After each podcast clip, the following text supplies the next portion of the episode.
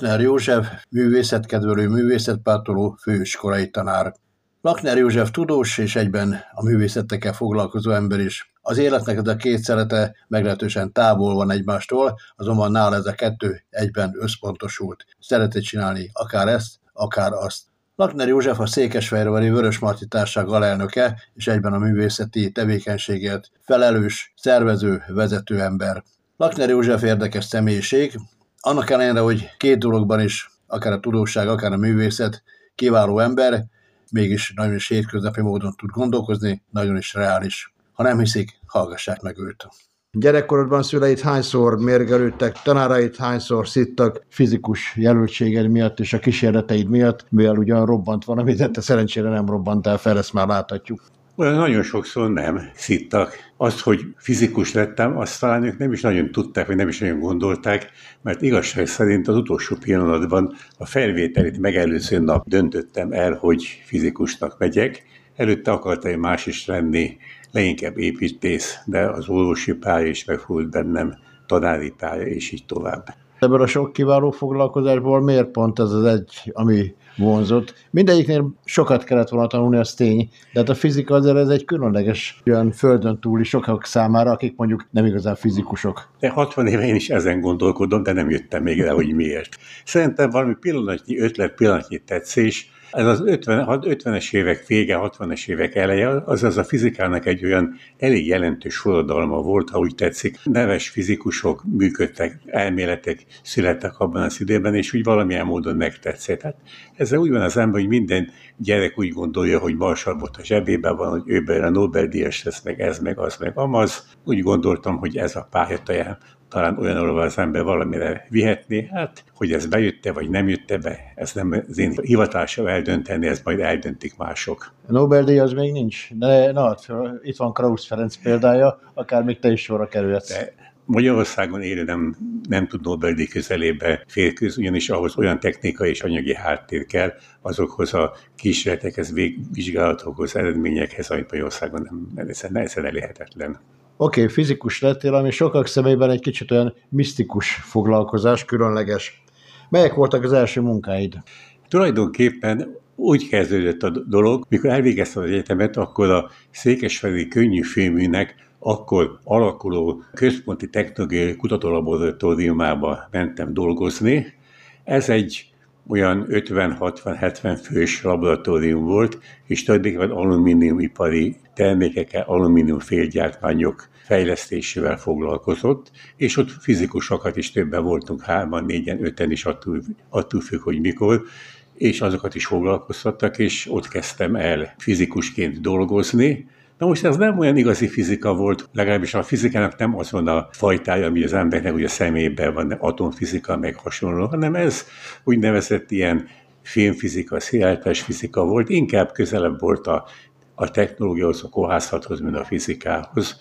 Úgy is nevezik ezt a hateltet, hogy fizika metallurgy, tehát metallurgiai fizika, tehát tulajdonképpen ilyen határterület volt a kohászat és a fizika között. Olyan szempontból volt jó, hogy mint minden határterületen eléggé szép eredményeket el lehet érni. Mert itt két dologhoz is kell legalább érteni. Az elmélet és a gyakorlat mennyire járt kézen fogva a munkádban?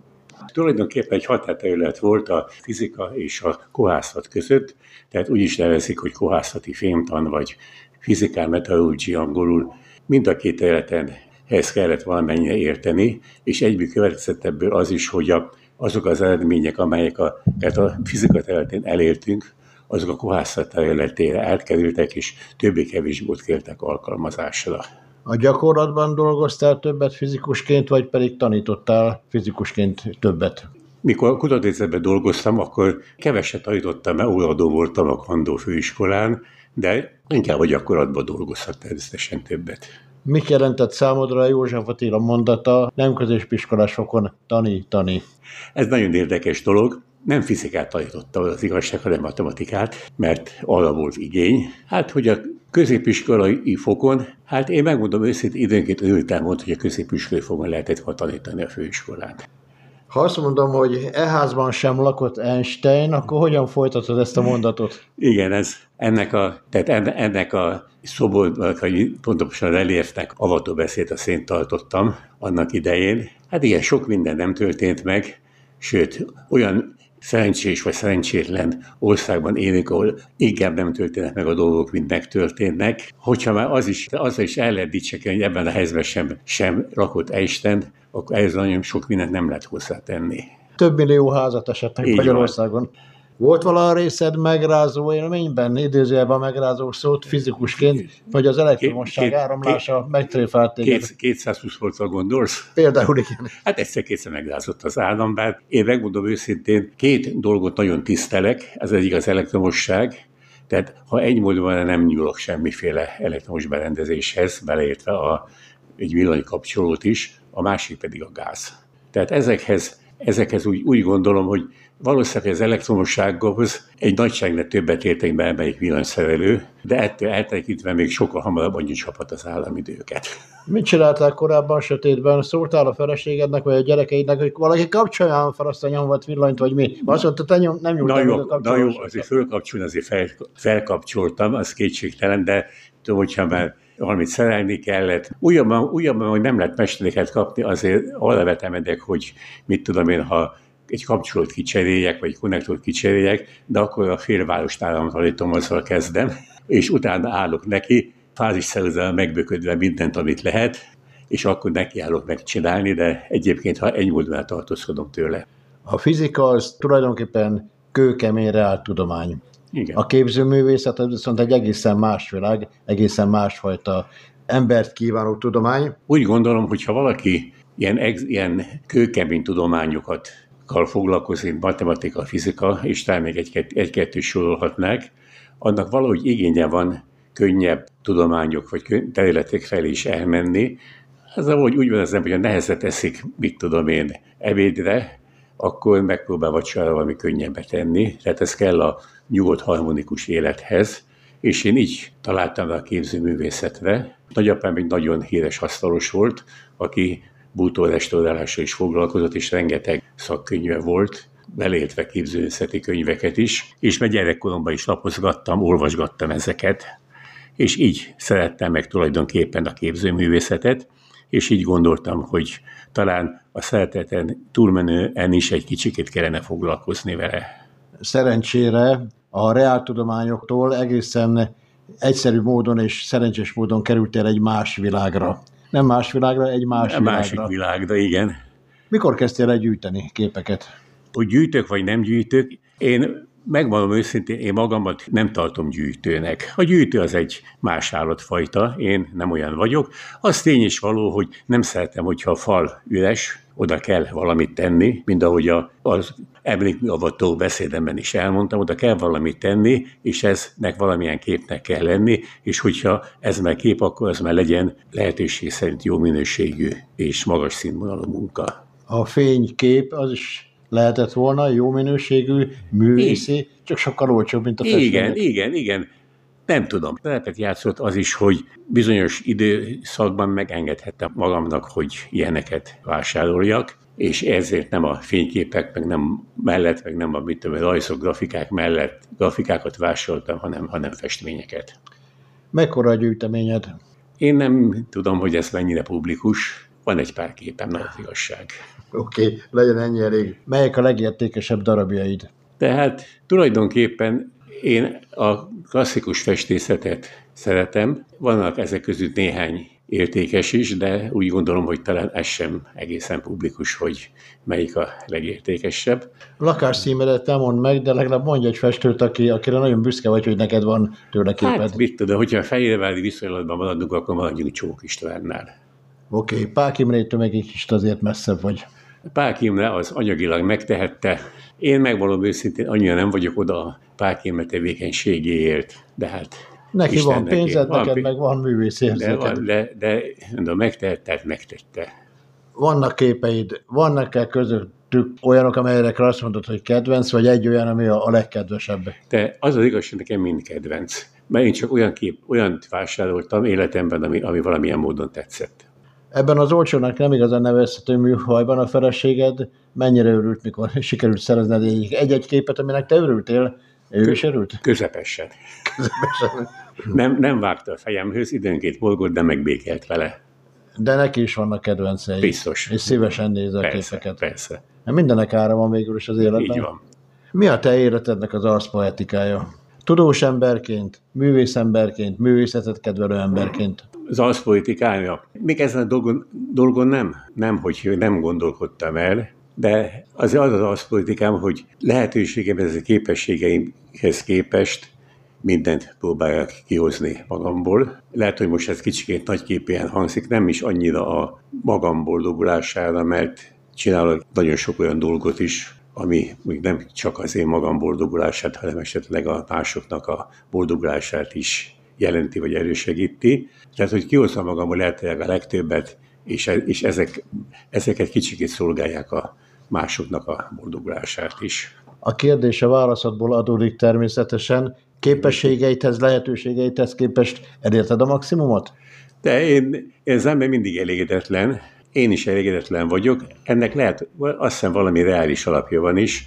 Úgy gondolom, hogy ez, persze ezek ilyen lépcsőházi gondolatok, tudod, mikor a, az ember ugye lépcsőházban jutnak mindig eszébe kifelé menet a jó dolog, hogy mit kellett volna adott időben válaszolni. Hát én azt gondolom, hogy talán nem egészen, de, de, de valahol ez a közelébe vagyok.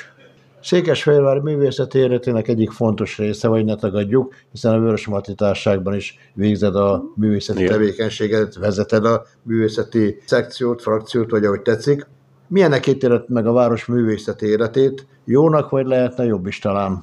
Ez megint nagyon szubjektív dolog. A város művészei, mint minden művész a világon, azt gondolják, hogy ők a legnagyobb művészek, stb. stb.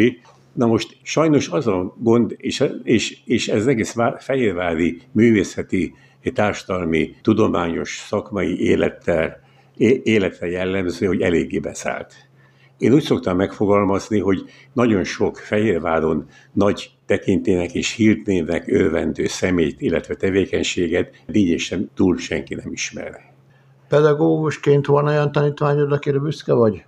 Hát olyan tanítványom, aki mondjuk nagyon-nagyon sokra vitte volna, tehát mit tudom én, mondjuk egy Kossuth díjig, vagy valami, ilyent nem nagyon tudok, illetve nem pontosan azt nem is tudok, de, de, de hát akik, mit tudom én, a, a szakmába viszonylag sokra vitték, olyan van több is természetesen. Ami meg ezen nem az én érdemem, mert én csak matematikát jutottam nekik, tehát a szakmai tantárgyakat, amiket, amikben ők nagyra vitték, azokat más tanította. Beszéljünk egy picit a családodról. A feleséget kolléga volt, hiszen szintén pedagógus, és van két szép gyereked. Igen. Az egyik a Gáborral, ahogy láttam, ha jól láttam, közösen publikáltatok is már igen. nem egyszer-kétszer. Gábor gyereket az apa példája nyomán jött erre vonalra, és végzett olyan iskolát, hogy azt csinálsz, amit az apa is csinált, és együtt dolgozhassatok? Nem, teljesen más irányba indult, és más irányban is tevékenykedik. Mind, hogy én is most már teljesen más irányba tevékenykedik. Ő Veszprémbe végzett környezetmérnöki szakon, aztán utána még persze szerzett, mit tudom én, agrárközgazdász, meg, is, meg mit tudom, milyen diplomákat, és végül egy cégnél, amit ez nem a reklámhelye, ugye, tehát Magyarországon, neve Közép-Európában vízkezelés és víztisztítás területén vezető cégnél helyezkedett el. Ő a kereskedelmi igazgatója ennek a cégnek, és ő is, is foglalkozik tudományos tevékenysége, PHD, PHD-t is szerzett jó pár évvel ezelőtt, tehát ebben a témakörben, és engemet kért meg, hogy csatlakozzak ehhez a kutatási területhez, úgyhogy én váltottam így át a vízkezelés, víztechnológia területen, mely félig fizika, félig kémia, félig technológia. Kislányod mennyire lók ki ebből a sorból? Ő csak a főállású családanya, vagy pedig ő is tudós asszony? Nem, ő, nem, ő közgazdászként végzett, és egy multinál volt sokáig olyan középvezetői beosztásban, és ráhunt a dologra, és átképezte magát lakberendezővé, és annyiból nem lók ki a sorból, hogy tulajdonképpen az én másik oldalamat folytatja valamilyen szinten, a lakberendezés, ami azért kapcsolódik valamennyire a művészetekhez is. Elégedett ember vagy? Azt hiszem alapjavéve igen.